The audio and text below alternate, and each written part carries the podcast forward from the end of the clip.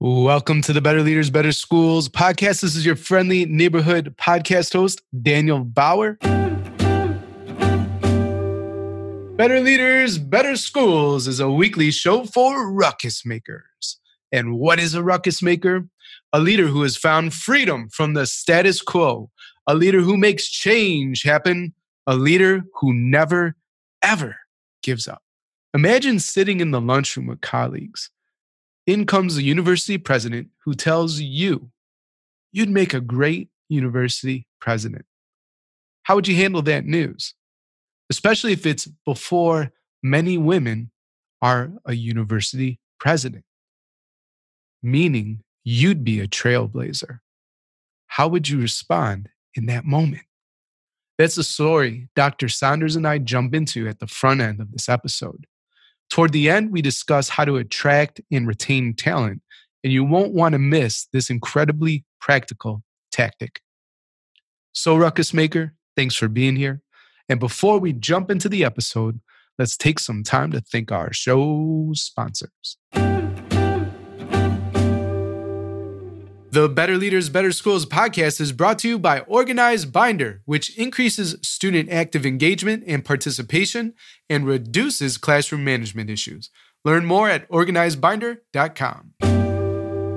Today's podcast is brought to you by TeachFX. It's basically like a Fitbit for teachers, helping them be mindful of teacher talk versus student talk. Get a special 20% discount for your school or district by visiting teachfx.com forward slash BLBS. Have you ever wondered what kind of leader makes a good mastermind member? Well, recently I asked the leaders I serve, and here's what they said about their peers. Eileen, a deputy head in Qingdao, China, said, Mastermind members are supportive, wise, and not afraid to kick your butt. Chris, a vice principal in Kamloops, British Columbia, Canada, courageous risk takers and learners are how I describe my mastermind peers. And finally, Melody, a principal in Kentucky, said mastermind members are generous, driven, and never satisfied with the status quo. If that sounds like you or peers that you'd like to surround yourself with, apply to the mastermind today at betterleadersbetterschools.com forward slash mastermind. Well, hey there, Ruckus Maker. I'm here with Dr. Martha Dunagin Saunders, the sixth president of the University of West Florida. In her 30 plus years in higher education, Dr. Saunders has served in academic and leadership roles at universities in Florida, Georgia, Wisconsin, and Mississippi. Her area of academic expertise is in public relations and crisis communication, for which she has won numerous awards. Dr. Saunders, welcome to the show. Thank you. I'm glad to be here.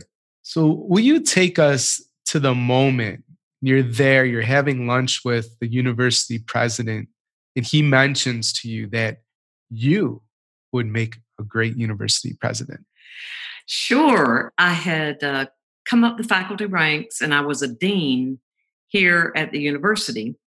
And I had a president at the time who really took a keen interest in the leadership on his campus and spent time with us. And at the time, we frequently ate together in the commons with the students. Uh, faculty would go in or administrators and sit at big tables and so so there we were and uh, he and i were the last two at a table and he complimented something that we had done in the college and complimented our work and and then he said, "You know, you'd be a good president." And and I said, you know, oh, you know, go on, you know, gee shucks. Right. And and he said, no, really, you you would. But we've taught you everything we can teach you here. Mm. And you need to go some other places and learn some other things. Mm. And that was about the most generous advice anyone had ever given me. I was in a place, my husband and I were in kind of a sweet spot where we could make a move together. So six months later, I was gone. and I was a, a provost at another place. And so he had to find another dean, but it was the first time I had ever, I think, even entertained the thought of being president. Mm. And I'd, lo- I'd love to dig in a little more to uh, why that moment was so profound for you. And, and also, you know, the timeline of six months and you're at a new place. Um, I'm curious, like how you processed uh, what he shared. That we taught you everything we could teach you here. You'd be a great uh, president. So I'll stop there. Well, I, I, think part of it was I've always been receptive to new challenges and new opportunity. Mm-hmm.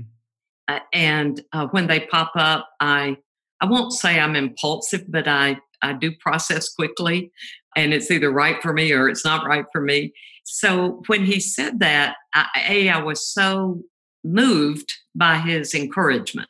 I've been fortunate throughout my life to have people who've taken the time just to encourage me, not formal mentoring, but simply, hey, you're doing a good job. You should do that some more.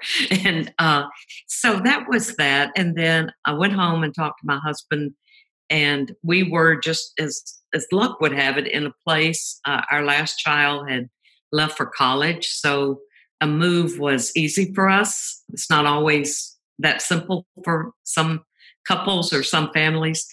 And so I thought, well, I'll go look in the Chronicle and see what's next. Uh, I was a dean, and there was a vice presidency uh, available in Georgia. And I was sit- sitting at my breakfast bar with a friend and, you know, reading the Chronicle and telling her this story. And uh, when I named that school, she said, Oh, I went there. That's a great school. You should go. and so I applied and uh, it moved very quickly. And like I said, the following, you know, July, I was gone. so, uh, and moved on. And three years after that, moved into my first presidency. During our intro call, you mentioned that you can only be the leader you are. How does that quote guide your work?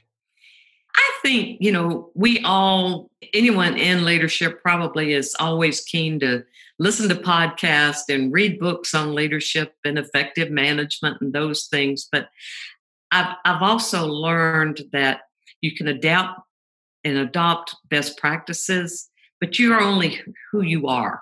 And you're influenced very much by the world you came into, uh, the parents you had, the environment you grew up in, uh, the traits you developed, uh, your dispositions that you had early on.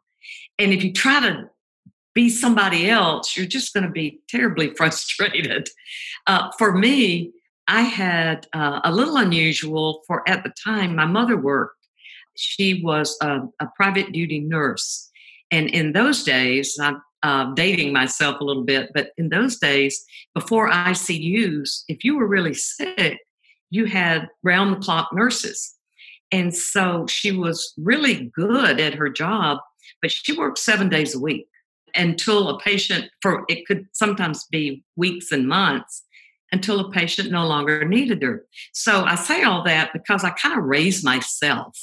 I had uh, an, a sister who was six years older, but I was I was very independent. Got myself up for school, you know, and did some things that maybe before, uh while other kids had uh, parents at home to to uh, help them do that. So all that being said, it has made me fiercely independent. But there's a flip side to that too. One of the things I've learned is I don't ask for help, but I should. I, uh, you know, you don't always think, well, there's somebody out there that can give me good advice. Uh, and I think that has, uh, I've, I've regretted not reaching out to folks for assistance when I should have because it just never occurred to me it was there. But you got to know that about yourself. And then you have to work around your inclinations. Well, I appreciate that that imagery you're giving us of uh, two sides essentially to every coin, right? Uh, so right. Fiercely independent side. Sometimes you don't rely on others uh, for help or ask for help. So now that you have that awareness, uh, Martha, th- does that impact how you show up and how you lead?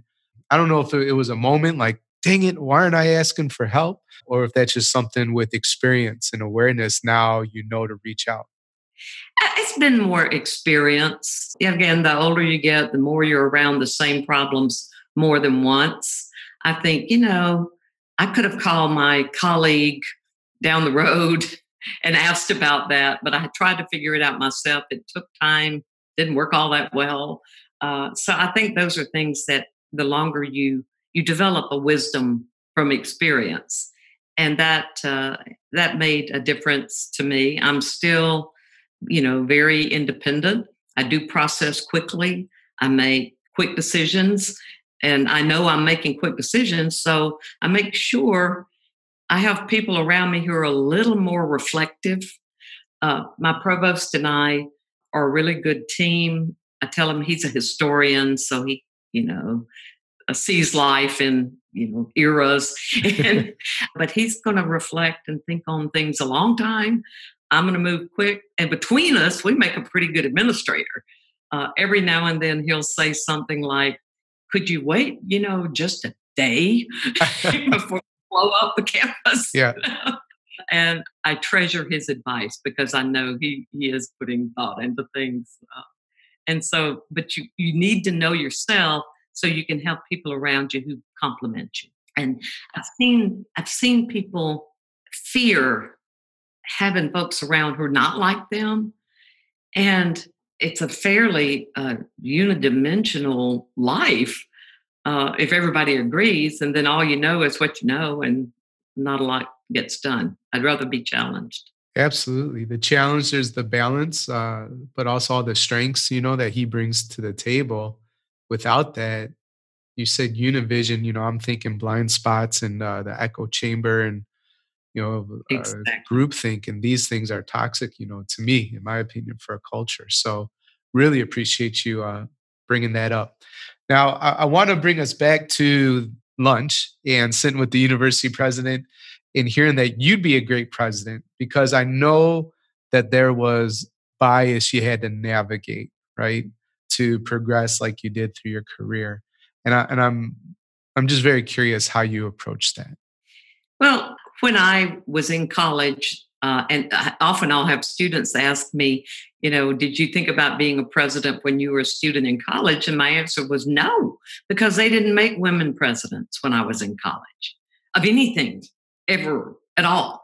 And so for me, there weren't an awful lot of opportunities for women. We were on the front end of what we now call the women's movement. And so we did what we could and the opportunity that was there. And that may be why I'm quick to jump on opportunities because they that window closes pretty fast. And so I've had to learn sometimes to navigate without, you know, without I, I never had a five-year plan or a one-year plan because those career paths had not been created. I think a lot and I often quote the, the old quote about, you know, leadership is like driving at night. You can only see as as far as your headlights, but you can make the whole trip that way. And so I think in my career, I could only see sometimes just as far as my headlights, but I could, I made the whole, the whole trip that way. So what I'm hearing, it, it was about a season opportunity, and I guess uh, I'm, I'm putting words in your mouth. So correct me if I'm wrong, but if you can only see as far as your headlights, it's almost like one one step after another. So. I mean, you know where you, you kind of sort of know where you're going, and uh, you have a destination, but you just don't know all the turns you're going to take or the the barriers in the way until often they're right up on you. I've learned to to respond quickly, not just to opportunity, but to challenges, to meet them head on. And uh, you know, so that I guess the barriers that many women have have found in the workplace. I'm sure I had them. they just, uh, you know, in, in hindsight, I, and I get this question a lot. In hindsight, I don't remember it bothering me too much because I was so excited about where I was going. And I thought, you know, I'm I'm on the road now and don't know how far I'll get, but but we're we're going. And that was that was enough. Well, Martha, I'm really enjoying this uh, conversation and hearing about how you got to where you're at today. When we come back after this short break from our sponsors, uh, let's talk about the interesting your work you're doing at the University of West Florida.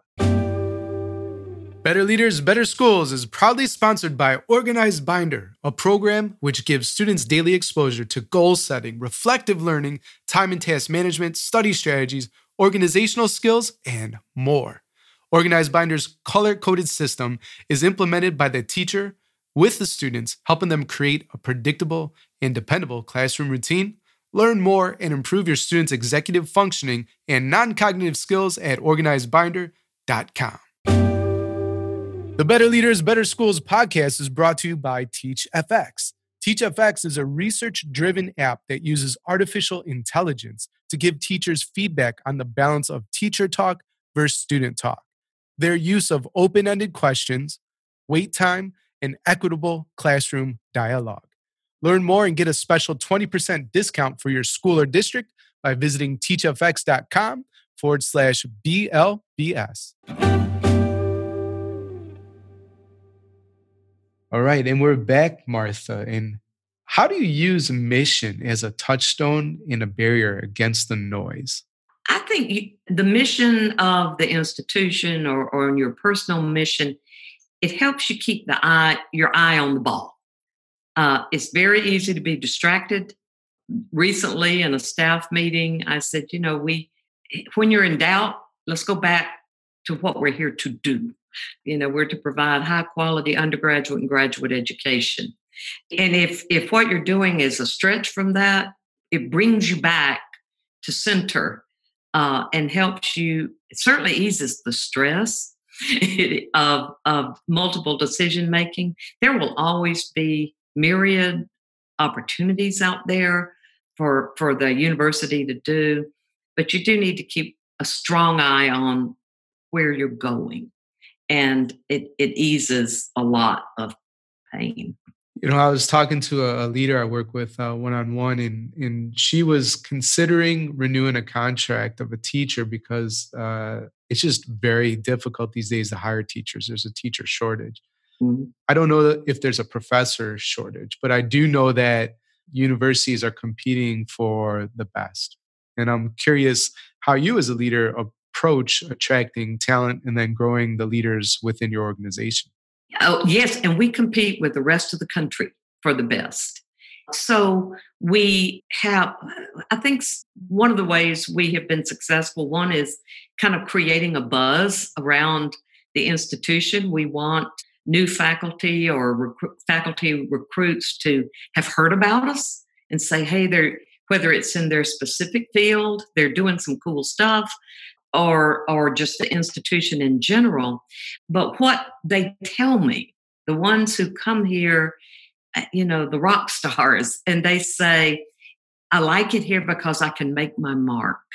You know we we get into this business not to we have to make a living but we don't get into higher ed and the professoriate to get rich. We get in to do the work we love to do. And so the institution needs to make that opportunity available. And again, I've had more faculty say, I can make my mark here. I can have a career, an entire career here because we give them those opportunities and we encourage it. Kind of a, I, th- I think the entire institution has, I call it a frontier spirit, but an entrepreneurial spirit. And we encourage new ideas. We try new things. Uh, we don't hesitate to say, well, that didn't work.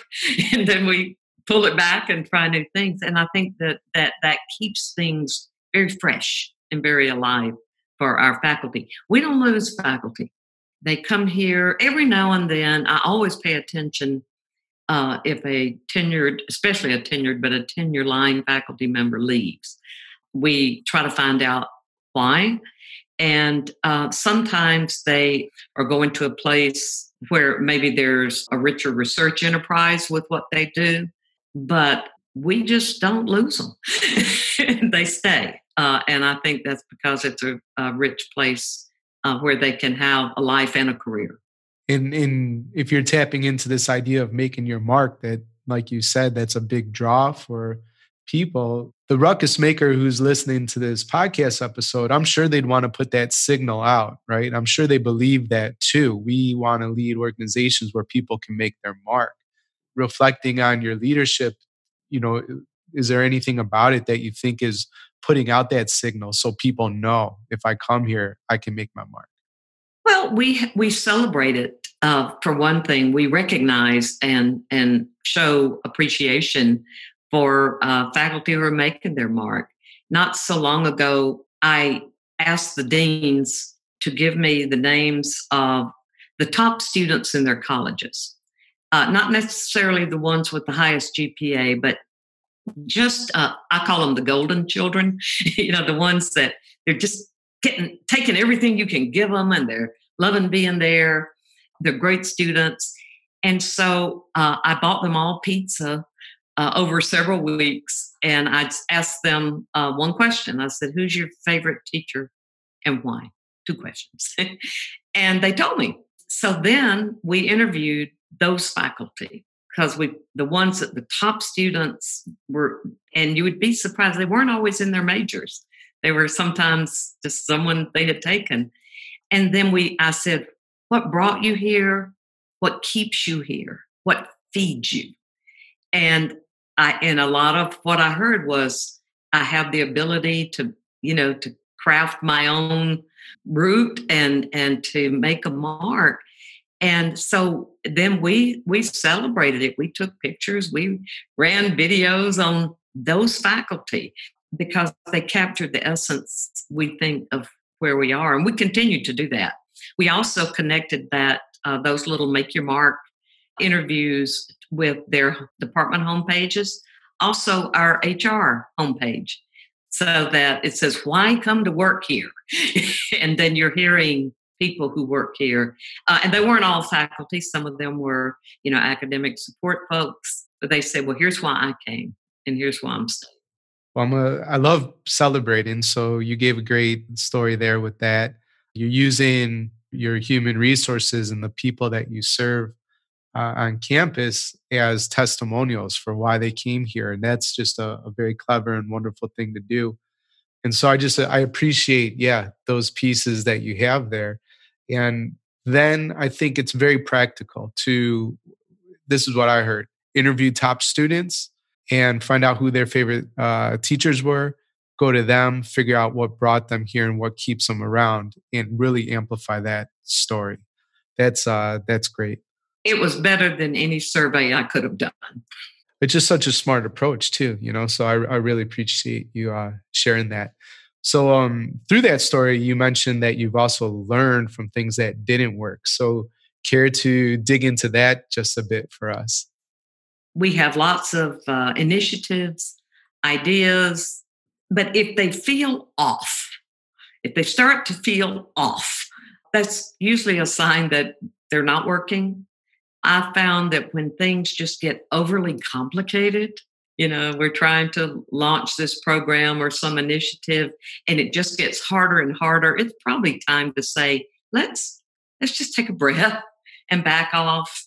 When i'm i like to fund uh, and seed new initiatives but i give them a, maybe a three year window and we set some benchmarks you know at the end of three years i would expect this but I always put a sunset in there and say, all right, here's how, here's when we're going to declare this didn't work. Waving the white flag. Yeah, I like that. Or needs to go on pause or come back later with a little or be revised. And I think if you take the time on the front end to say, we're going to give this a go, but here's how we'll know it's not working, there aren't so many hard feelings. and also, then there's also not um, an assumption that it's going to stay there forever because you can really um, go broke doing that. so, so that I think that's been been a way of of trying new things without putting so much risk there.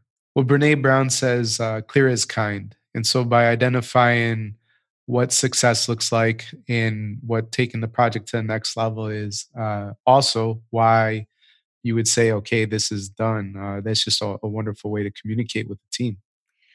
And and usually, if they know that, you know, they're they're watching the dashboard too, right? And they may make uh, adjustments along the way and say, "Hey, I know it's not exactly where we thought it would be, but I've tweaked it, and you know, here we go." But And it's, it's, you said it's teamwork.